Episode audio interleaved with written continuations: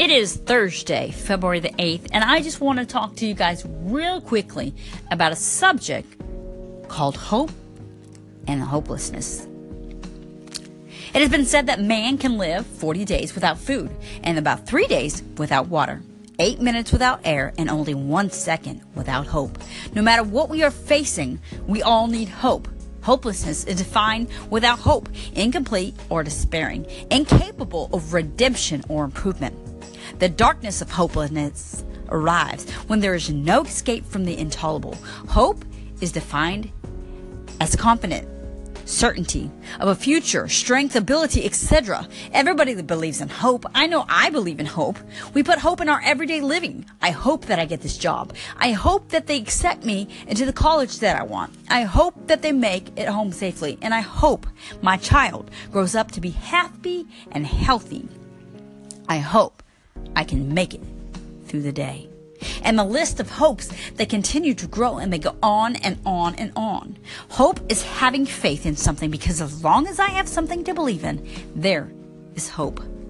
Hopelessness is when you have given up and there's that you can't see right past your todays, your right nows. You can't see what's in store for your future. You're only focusing on what's in front of your face, what's going on in your life right now. Hopelessness is when your soul is screaming and your heart is heavy and the pain that you feel so deep down inside seems so unbearable.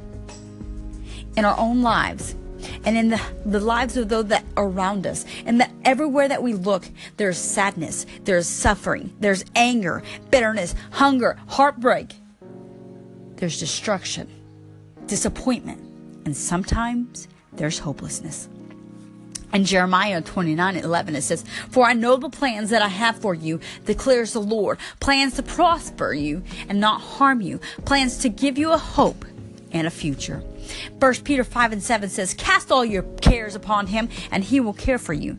Who will mend me? Some will try, but your broken pieces, they're too torn and too jagged. Only God can mend your broken heart your broken spirit, He will carefully put back each piece in its place. And He'll make you whole again. He will restore you and He'll make you into His child. If anything is going to help me climb out of the black hole of depression, it's a sense of hope. There's a light at the end of this lonely, long tunnel, and it's called hope. Let me go ahead and, and explain this story really quick. It's about a caterpillar. I'm running out of time. But a caterpillar will go into a cocoon and it will transform into this beautiful butterfly.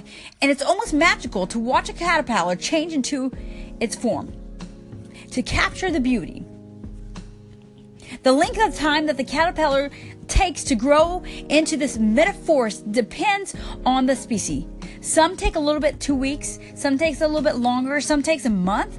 But just when the caterpillar went inside its cocoon, a place of safety for it to grow into what it needs to grow into, just when it seems that if the world was caving in and the only thing that is surrounding it is darkness. I can spend hours watching a butterfly struggle to emerge from its cocoon. And I can sit there and try to help this, this butterfly tear through the hole to try to get out, out of the kindness of my heart. But in doing so, I felt and I to understand that the tight cocoon and the effort that the butterfly has to make in order to squeeze out of this tiny hole was nature's way of training the butterfly for the strength of its wings. If I force it and I help it, I will kill the butterfly. Just when it seems that it's that is if it's about to give up from trying to out of the cocoon, it's transformed into the beautiful butterfly. There's hope inside your cocoon. Everyone has felt some sense of hopelessness at one time or another in their lives. And if you haven't, your day is coming. There is hope in this hopelessness. Don't give up. You can get rest, keep on, and never give up. Thank you guys for listening. Hey guys, I just have a thought. Most of us in our lifetime have said these very same words one of these days one of these days, I'm gonna. We're all guilty of saying that. But if we're not careful, the one of these days will soon become today. You can wake up one morning wanting to have had accomplished things in life, such as goals and dreams, but never actually make those dreams or goals a reality. Regretting setting in, and then we're left with a broken dream. One of these days. Why can't one of those days be right now? You have to take the first step, or you'll never go anywhere in life. So let's make one of those days today.